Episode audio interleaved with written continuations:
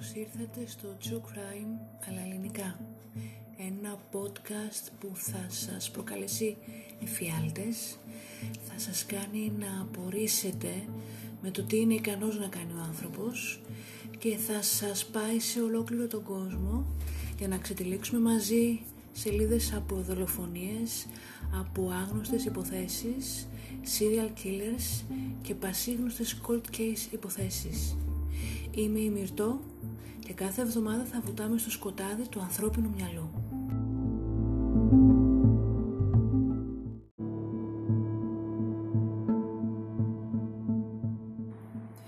Οκτώβριος 1965 στην Αγγλία και ο 17χρονος David Smith φτάνει στο αστυνομικό τμήμα του Hyde με μια φρικιαστική ιστορία.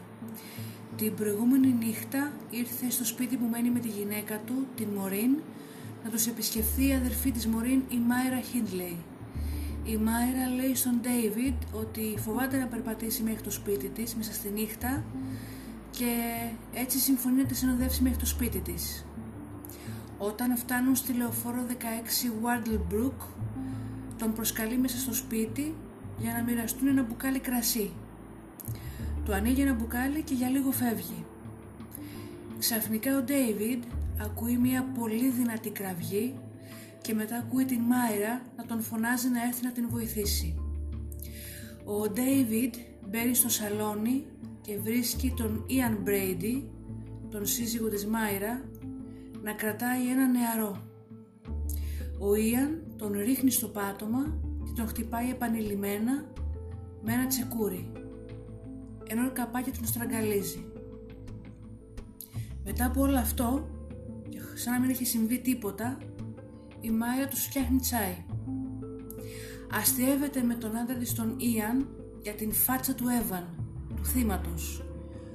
Την πρώτη φορά που τον χτύπησε ο Ιαν.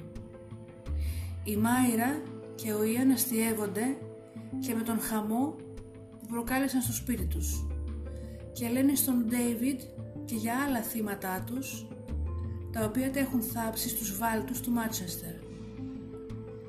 Ο Ντέιβιτ προσπαθεί να κρύψει το πόσο φοβάται για να μην έχει κι αυτός την ίδια μοίρα με τα θύματα του ζευγαριού. Τους λέει πως ε, θα τους βοηθήσει να καθαρίσουν το σπίτι. Μετά το τέλος της καθαριότητας, ο Ντέιβιτ τους λέει πως θα πάει σπίτι του. Τους χαιρετάει, βγαίνει έξω περπατώντας χαλαρά, αλλά με το μάτι του να κοιτάει πίσω του, μη τυχόν και τον έχουν ακολουθήσει. Με το που στρίβει τη γωνία, πάει τρέχοντας σπίτι του, τα λέει όλα στη γυναίκα του, την αδερφή της Μάιρα, και όταν ξημερώνει, ενημερώνει την αστυνομία. Στην αστυνομία πρέπει να πει την ιστορία του ξανά και ξανά μέχρι να τον πιστέψουν.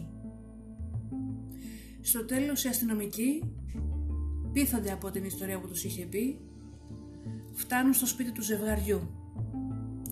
Μάλιστα ο υπεύθυνος αστυνομικός ντύθηκε ως φούρναρης για να ξεγελάσει την Μάιρα ώστε να ανοίξει την πόρτα και να μην κινήσει υποψίες. Ο αστυνομικός μιλάει με την Μάιρα και την ρωτάει αν είναι σπίτι ο σύζυγός της. Αυτή αρνείται ότι έχει άντρα και ο αστυνομικός της λέει ότι είναι αστυνομικός όντως και ότι θα μπει μέσα στο σπίτι. Μπαίνοντας στο σαλόνι, βλέπει τον Ιαν να είναι ξαπλωμένος σε ένα διβάνι. Ο αστυνομικός τους λέει ότι ερευνά μια βίαιη συναλλαγή που έγινε χτες το βράδυ στην οικία τους με όπλα. Η Μάιρα αρνείται ότι υπήρξε κάποιο πρόβλημα το προηγούμενο βράδυ και αφήνει τον αστυνομικό να ελέγξει το σπίτι. Όταν ο αστυνομικός ζητάει το κλειδί για την μικρή κρεβατοκάμαρα που είναι κλειδωμένη και την οποία δεν μπορεί να ψάξει, η Μάιρα λέει ότι εκεί μέσα εργάζεται. Ο σύζυγός της, ο Ιαν, της λέει να δώσει το κλειδί στους αστυνομικούς. Ο αστυνομικός ανοίγει την πόρτα και βλέπει το πτώμα του Εύαν. Έτσι συλλαμβάνουν τον, τον Ιαν για φόνο. Παρά το γεγονός ότι αρχικά δεν συνέλαβαν την Μάιρα, αυτή απέτησε να πάει στο τμήμα μαζί με τον Ιαν. δεν έκανε καμία δήλωση σχετικά με το συμβάν, παρά το μόνο που έλεγε ήταν ότι έγινε ατύχημα. Η αστυνομία έτσι την στέλνει σπίτι της, λίγες μέρες όμως μετά την συλλαμβάνουν ως συνεργός στον φόνο του Εύαν. Στην αστυνομία ο Ιαν είπε ότι αυτός και ο Εύαν τσακώθηκαν, αλλά επέμενε ότι ο ίδιος μαζί με τον Ντέιβιντ είχαν σκοτώσει τον Εύαν και ότι η Μάιρα απλά ακολουθούσε τις εντολές του. Ο Ντέιβιτ όμως από την άλλη μεριά λέει στην αστυνομία πως ο Ιαν του είχε ζητήσει να μαζέψει κάποια ενοχοποιητικά βιβλία όπως τα έχει ονομάσει ο ίδιος και να τα φυλάξει μέσα σε βαλίτσες και να τις κρύψει σε κάποια ντουλάπια στον κεντρικό σιδηροδρομικό σταθμό του Μάντσεστερ. Η αστυνομία ερευνώντας το σπίτι του ζευγαριού ανακαλύπτει στον κορμό ενός βιβλίου με προσευχές που ανήκει στην Μάιρα ένα εισιτήριο για ένα νούμερο του λαπιού στο σιδηροδρομικό σταθμό. Μέσα στο ντουλάπι αυτό η αστυνομία ανακαλύπτει βαλίτσες με διάφορα κουστούμια, σημειώσεις, πολλές φωτογραφίες και πολλά αρνητικά φιλμ. Βρίσκουν ένα τετράδιο ασκήσεων με γραμμένο πάνω το όνομα John Kilbride. Το όνομα αυτό είναι γνωστό στην αστυνομία καθώς είναι ένας νεαρός μαθητής ο οποίος έχει εξαφανιστεί χωρίς κανένα σημάδι για το που βρίσκεται.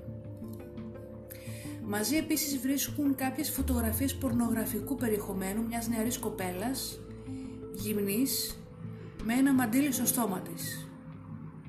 Βρίσκουν επίσης μια κασέτα ήχου, όπου κατόπιν έρευνας περιέχει 16 λεπτά ηχογράφησης με ένα κορίτσι να ουρλιάζει και να ζητάει βοήθεια. Πολλές φωτογραφίες όπως από συγγενείς και χριστουγεννιάτικα πάρτι και ανάμεσά τους αρκετές φωτογραφίες του ζευγαριού στους βάλτους του Μάντσεστερ. Μία αχανής έκταση με βράχους, λαγκάδια, ριάκια και μικρά ποτάμια. Και το ζευγάρι να ποζάρει είτε καθένας μόνος του, είτε μαζί πάνω σε βράχους, κοντά σε λοφάκια μικρά, είτε ξαπλωμένοι σε μια κουβέρτα, είτε η Μάιρα αγκαλιά με το σκύλο της να κοιτάζει το έδαφος. Σε άλλες φωτογραφίες αγκαλιά πάνω σε έναν μεγάλο βράχο. Ο Ντέιβιντ λέει στην αστυνομία πως το ζευγάρι του είπε ότι είναι υπεύθυνο για τις εξαφανίσεις παιδιών και νεαρών ατόμων στην περιοχή τον τελευταίο καιρό. Η αστυνομία έχει στα χέρια της φωτογραφίες και έτσι δεν αργούν να καταλάβουν τι έχουν μπροστά τους και τι πραγματικά κρύβουν αυτά τα φιλμ.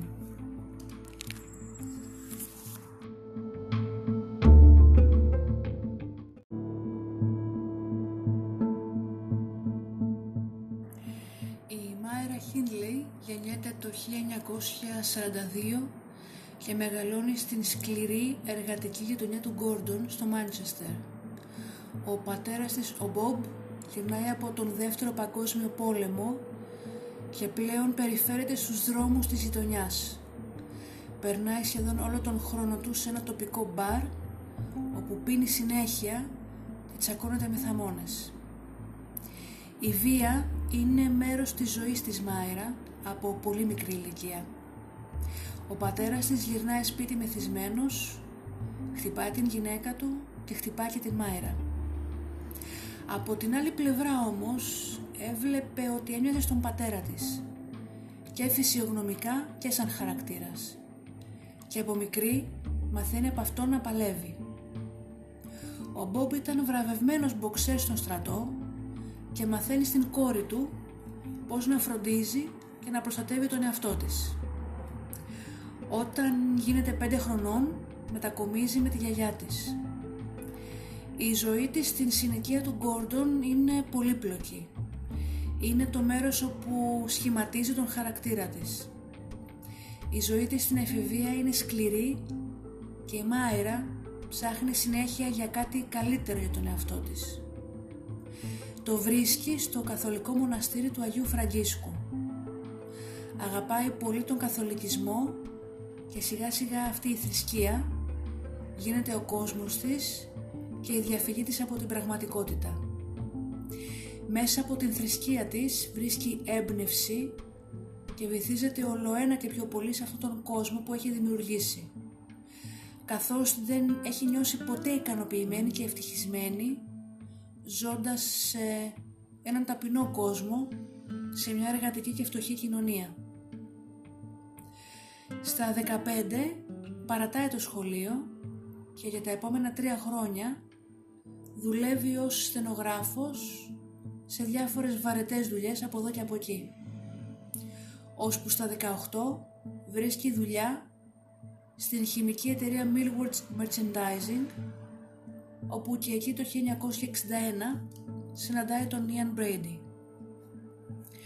Ο Ian Brady είναι το εντελώς αντίθετο από την Μάιρα σε θέμα χαρακτήρα.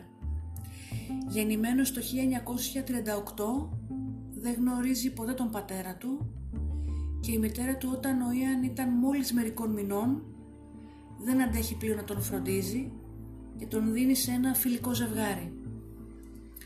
Στο σχολείο η συμπεριφορά του γίνεται ολοένα και χειρότερη. Κατηγορείται δύο φορές για διάρρηξη σε σπίτια. Φεύγει από το σχολείο στα 15 και βρίσκει δουλειά σε ένα τοπικό καρνάγιο. Εννιά μήνες μετά αρχίζει να δουλεύει ως βοηθός χασάπι. Είχε σχέση με μια κοπέλα, με την Evelyn Grant. Η σχέση αυτή όμως δεν κρατάει, καθώς την απειλεί με μαχαίρι όταν αυτή πάει σε έναν χορό με κάποιον άλλο. Λίγο πριν γίνει 17, βρίσκεται με αναστολή και υπό τον όρο να μένει μαζί με τη μητέρα του. Η μητέρα του εκείνο τον καιρό μετακομίζει στο Μάντσεστερ. Παντρεύεται έναν φρουτέμπορα, τον Patrick Brady, από τον οποίο ο Ιαν κράτησε το επώνυμο. Μέσα σε ένα χρόνο ο Ιαν είναι ήδη μπλεγμένος σε μπελάδες και περνάει κάποιο διάστημα στη φυλακή.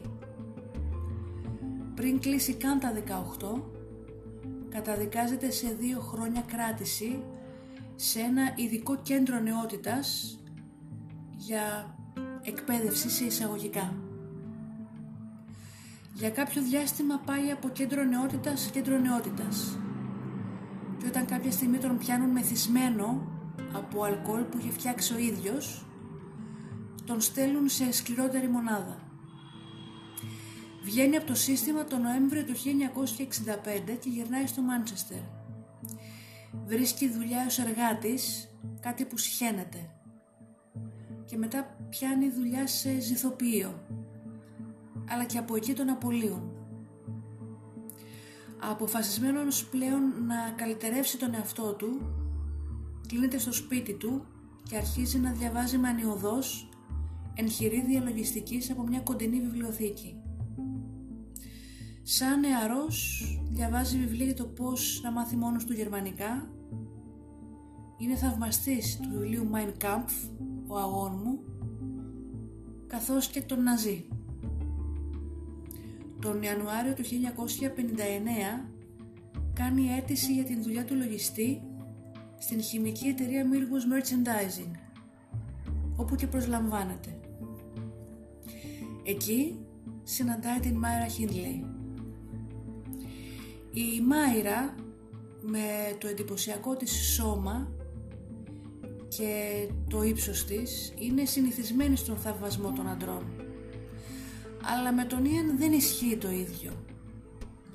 Ο Ιαν την αγνοούσε εντελώς για πολλούς μήνες και ήταν απόμακρος και διαφορετικός μαζί της. Ήταν έξυπνος και κράταγε από όλους αποστάσεις, αλλά η Μάιρα ήταν εντελώς ερωτευμένη μαζί του. Μάλιστα γράφει στο ημερολόγιό της «Σήμερα ο Ιαν με κοίταξε. Σήμερα ο Ιαν μου μίλησε». Με τον καιρό αρχίζει επιτέλους να της δίνει σημασία και μια μέρα την καλεί να πάνε σινεμά. Γίνονται τελικά ζευγάρι και κάνουν όλα αυτά που κάνουν τα περισσότερα ζευγάρια αλλά με κάποιες σημαντικές διαφορές. Βγαίνουν για σινεμά και μετά πάνε στο σπίτι της Μάιρα όπου πίνουν γερμανικό κρασί. Η Μάιρα αρχίζει σιγά σιγά να επηρεάζεται και αρχίζει να αλλάζει ολοκληρωτικά και την εξωτερική της εμφάνιση και τον χαρακτήρα της. Βάφει τα μαλλιά της πλατινέ, φοράει πολύ σκούρο κόκκινο κραγιόν και αρχίζει να φοράει πολύ ψηλές μπότες, δερμάτινα τζάκετ και μίνι φούστες. Σαν ζευγάρι με τον Ιαν, μοιράζονται μία κοινή απέχθεια για τις ρίζες τους, για την εργατική τάξη από όπου προέρχονται. Ζούνε μαζί σε ένα είδους παράλληλο σύμπαντος με τους ομοίους τους.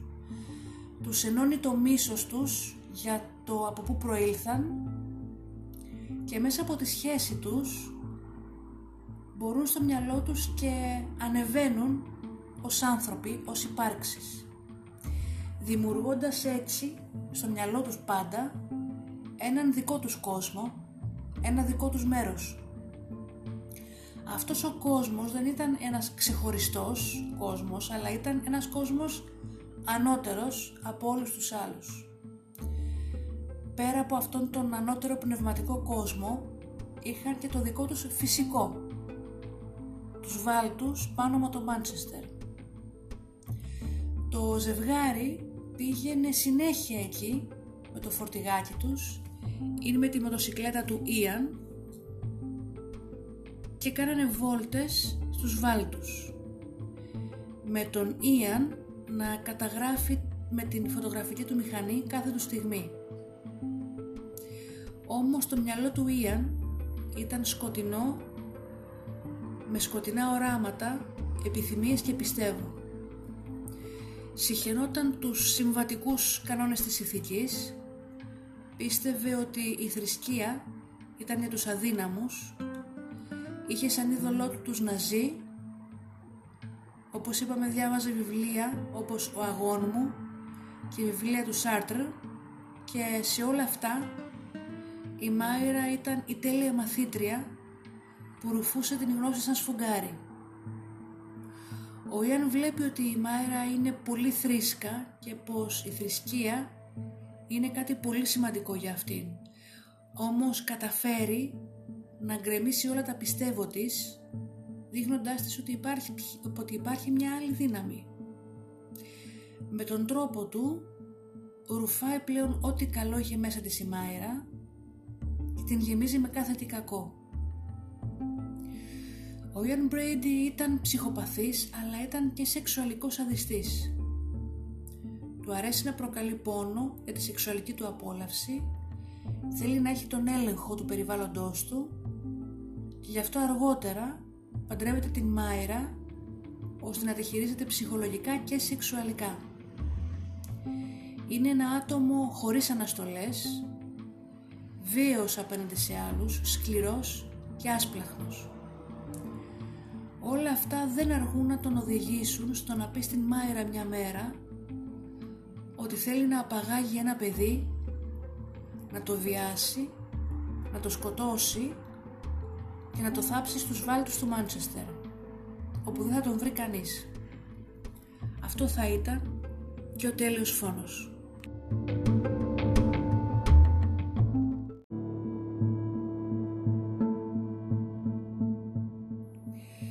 Ζευγάρι πλέον ξεκινάει και σχεδιάζει πώς θα κάνει πραγματικότητα την νοσηρή φαντασία του Ian Brady. Η Μάιρα είναι το τέλειο καμουφλάζ που χρειάζεται ο Ian για να σκοτώσει.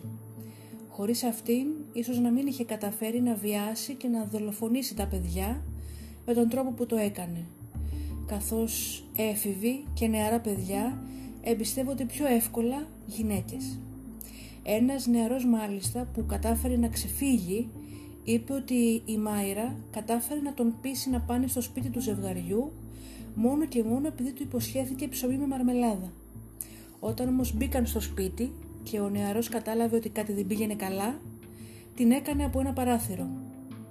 Πέραν των άλλων η Μάιρα ήταν babysitter αρκετά χρόνια και με την εμπειρία της μπορούσε ανα πάσα στιγμή να ηρεμήσει μικρά παιδιά όσο κανείς άλλος. 12 Ιουλίου 1963 και η 16χρονη Pauline Reed γίνεται το πρώτο τους θύμα. Οι γονείς της της είχαν αγοράσει ολοκένουργια παπούτσια για τον χορό του σχολείου, αλλά όταν έμαθαν ότι στον χορό θα υπάρχει αλκοόλ, της απαγόρεψαν να πάει. Έτσι η Πολύν περιφερόταν άσκοπα στους δρόμους της πόλης του Γκόρτον. Η Μάιρα με το φορτηγάκι τους έκοβε βόλτες στην περιοχή και σε μια στροφή βλέπει την Πολύν να περπατάει στο πεζοδρόμιο. Την θυμάται επειδή όταν ήταν μικρότερη της έκανε babysitting. Η Πολύν ήταν το τέλειο θύμα γιατί κανείς δεν θα υποπτευόταν την παλιά babysitter. Έτσι την πλησιάζει με το φορτηγάκι της και προσφέρεται να την πάει στο χορό. Μπαίνοντας μέσα, λέει στην μικρή ότι είχε χάσει ένα γάντι στους βάλτους και επειδή ήταν δώρο του Ιαν και δεν ήθελε να τον τσαντήσει, αν θέλει να την βοηθήσει να το βρει. Η Μάιρα λοιπόν οδηγεί το φορτηγάκι προς τους βάλτους του Σάντλουορθ στο Μάντσεστερ. Ο Ιαν τους ακολουθεί με τη μηχανή του. Φτάνοντας στους βάλτους, ο Ιαν απομακρύνεται με την Πολύν και η Μάιρα μένει στο φορτηγάκι. Για τα επόμενα 20 λεπτά ο Ιαν βιάζει, ξυλοκοπεί, μαχαιρώνει αλλεπάλληλες φορές και σχεδόν αποκεφαλίσει την Πολύν. Η Μάιρα τον βοηθάει να θάψουν στα χώματα των βάλτων την μικρή μαζί με το λακένουρια παπούτσια της. Το ζευγάρι γιορτάζει την πρώτη τους δολοφονία με μια φωτογραφία με τους δύο να στέκονται ακριβώς πάνω από το μέρος που την έθαψαν. Η αστυνομία με την εξαφάνιση της Πουλίν ξεκινάει έρευνες και ως ήθιστε οι πρώτοι ύποπτοι ήταν άνθρωποι της οικογένειάς της και νυν η πρώην αγόρια της. Η έρευνα όμως δεν οδηγεί πουθενά και σιγά σιγά σταματάει. Με την πάυση των ερευνών, ο Ιαν, ο Ιαν αρχίζει να απομακρύνεται από την Μάιρα. Η Μάιρα πίστευε ότι ο φόνος θα τους έφερνε ακόμα πιο κοντά. Όμως ο Ιαν αποφασίζει να εξερευνήσει την ομοφιλοφιλική του πλευρά. Η Μάιρα πλέον απογοητευμένη βρίσκει παρέα σε έναν νέο αστυνομικό. Όταν ο Ιαν μαθαίνει το επάγγελμα του εραστή της, γελάει. Η Μάιρα Χίντλ είχε πολλές ευκαιρίες να πει στον εραστή της και το τι είχε κάνει ο Ιαν και να τον σταματήσει, αλλά δεν το έκανε ποτέ. Μετά από κάποιο καιρό ο Ιαν ρίχνει στην Μάιρα πάλι τα δίχτυα του όταν τη ζητάει να έρθει σπίτι του να ακούσουν δίσκους και της λέει ότι θέλει να σκοτώσει ξανά. Αυτή τη φορά όμως η Μάιρα θα είναι προετοιμασμένη. Βάζει πλαστικό προστατευτικό σε όλο το φορτηγάκι για να γλιτώσει το καθάρισμα μετά. Αγοράζει φτιάρι, ένα κυνηγετικό μαχαίρι, ένα καλώδιο και μια μαύρη περούκα για να κρύψει τα έντονα πλατινέ μαλλιά της. Μετά από τέσσερις μήνες βρίσκουν το δεύτερο θύμα τους. Ο 12χρονος John Kilbride εξαφανίζεται. Τελευταία φορά τον είχαν δει στην αγορά του Ashton-under-Lyne όπου βοηθούσε στα ταμεία. Η Μάιρα από εκεί συνήθιζε να αγοράζει καλσόν. 23 Νοεμβρίου 1963 και καθώς πέφτει το σκοτάδι, η Μάιρα προσφέρεται να πάει τον Τζον σπίτι του. Από εκεί και έπειτα δεν τον ξαναβλέπει κανείς. Και πάλι η αστυνομία ξεκινάει έρευνες, χωρίς και πάλι όμως κανένα ίχνος. 16 Ιουνίου τώρα 1964 και ο 12χρονος Keith Bennett εξαφανίζεται καθώς πηγαίνει στο σπίτι της γιαγιάς του. Η Μάιρα του είχε ζητήσει βοήθεια για να μεταφέρει κάποια κουτιά από το φορτηγάκι της. Οι δυο τους οδηγούν με το φορτηγάκι στους βάλτους του Saddleworth όπου εκεί τους περιμένει ο Ιαν. Ο Ιαν παίρνει τον μικρό μαζί του σε μια χαράδρα δίπλα σε μια ρεματιά.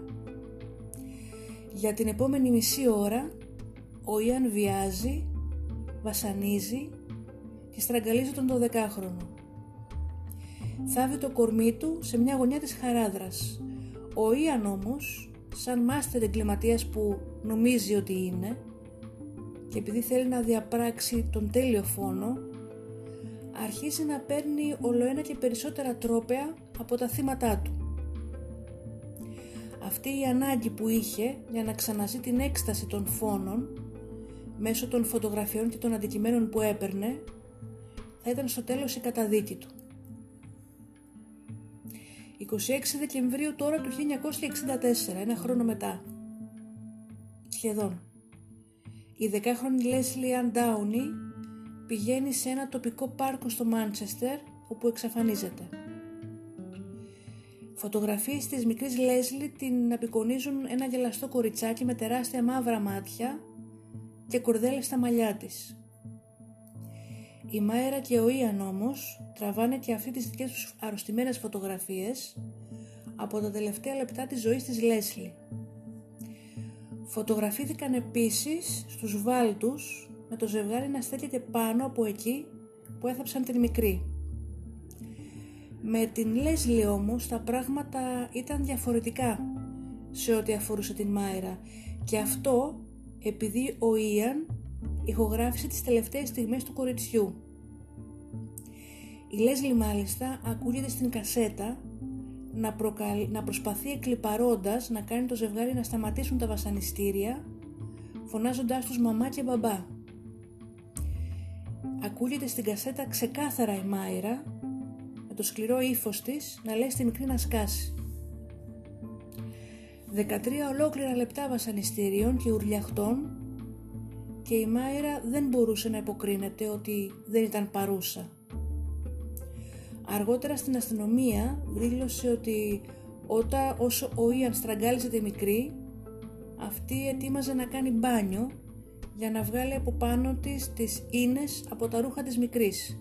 Ο Ιαν όμως λέει ότι η Μάιρα στραγγάλισε το κορίτσι και ότι μάλιστα χρησιμοποίησε το καλώδιο προσθέτοντας ότι μετά από τον φόνο η Μάιρα βγήκε έξω από το σπίτι και μπροστά σε κόσμο άρχισε να παίζει με το ίδιο καλώδιο.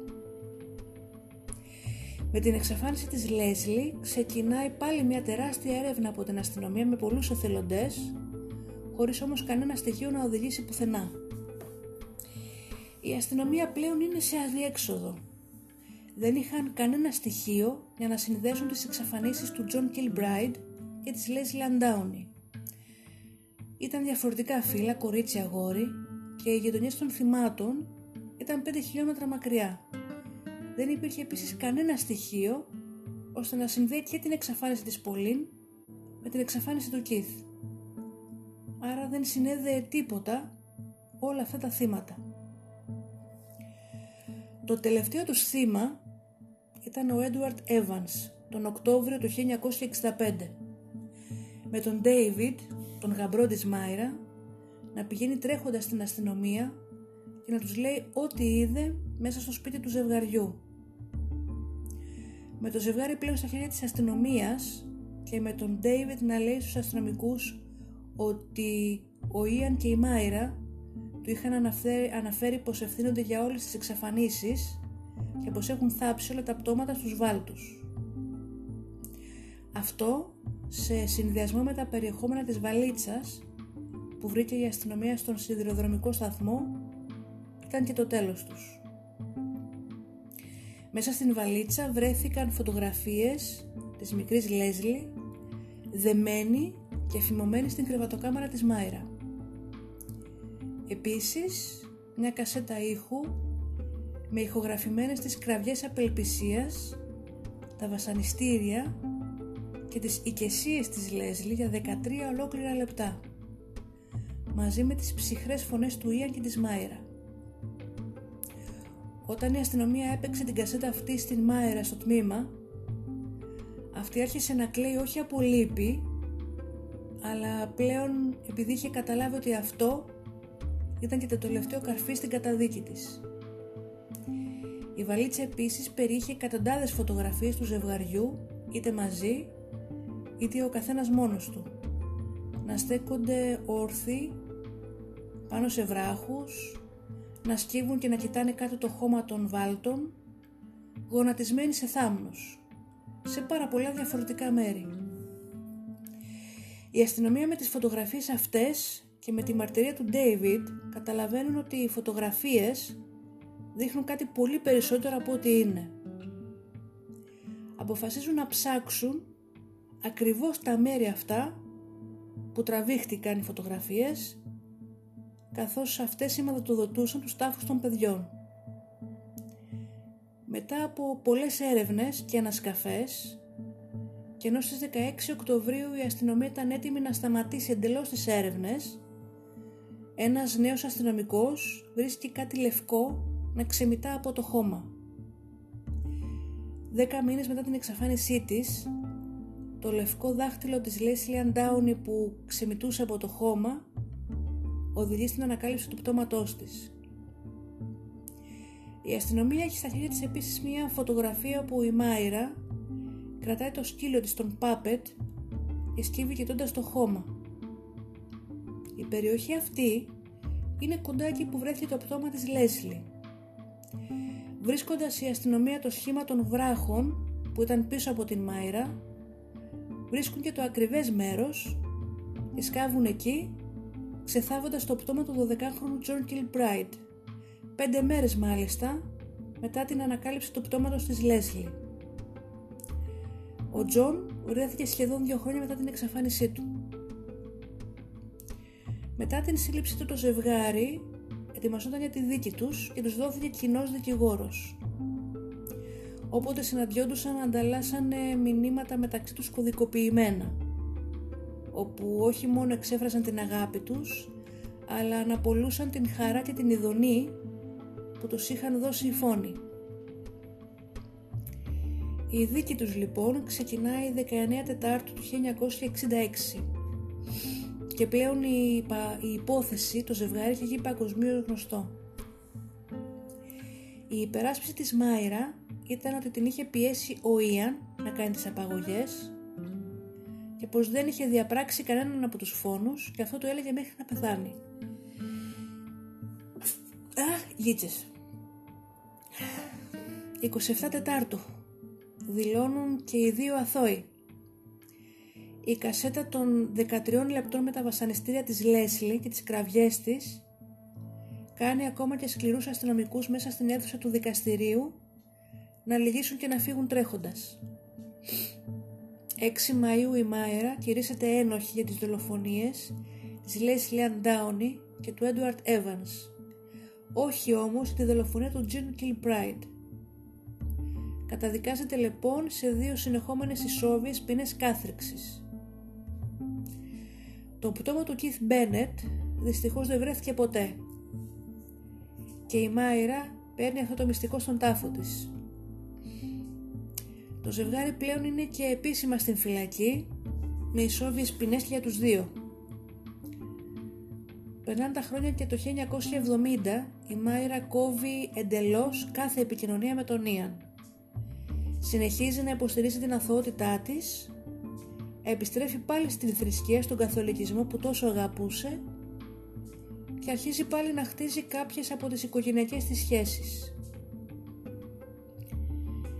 1η Ιουλίου του 1987 και η αστυνομία δεν έχει σταματήσει τις έρευνες ανακαλύπτουν στους βάλτους το πτώμα της Πολύν που φοράει ακόμα το φόρεμα με το οποίο θα πήγαινε στον χορό μαζί με τα ολοκένουργια παπούτσια της. Ο Ιαν Μπρέιντι περνάει τις ισόβιες ποινές του σε κλινικές υψίστης ασφαλείας για ψυχοπαθείς. Πεθαίνει από πνευμονική ανεπάρκεια 15 Μαΐου του 17. Νωρίτερα η Μάιρα πεθαίνει σε ηλικία 60 ετών 15 Νοεμβρίου του 2002 από βροχική πνευμονία. Καθώς ήταν καπνίστρια των 40 τουλάχιστον τσιγάρων την ημέρα. Το Δημοτικό Συμβούλιο του Μάντσεστερ αποφασίζει τέλη δεκαετίας του 80 να κατεδαφίζει το σπίτι όπου έζησε το σατανικό ζευγάρι. Οι εκατοντάδες φωτογραφίες του Ιαν Μπρέιντι και της Μάιρα Χίντλεϊ συνεχίζουν και είναι φιαλτικές ακόμα και αρκετά χρόνια μετά τον θάνατό τους και έχουν μείνει στην ιστορία ως εραστές των Βάλτων.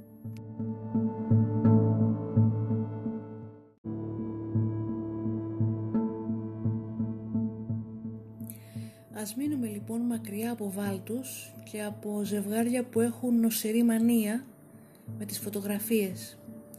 Σας ευχαριστώ που και σήμερα με ακούσατε.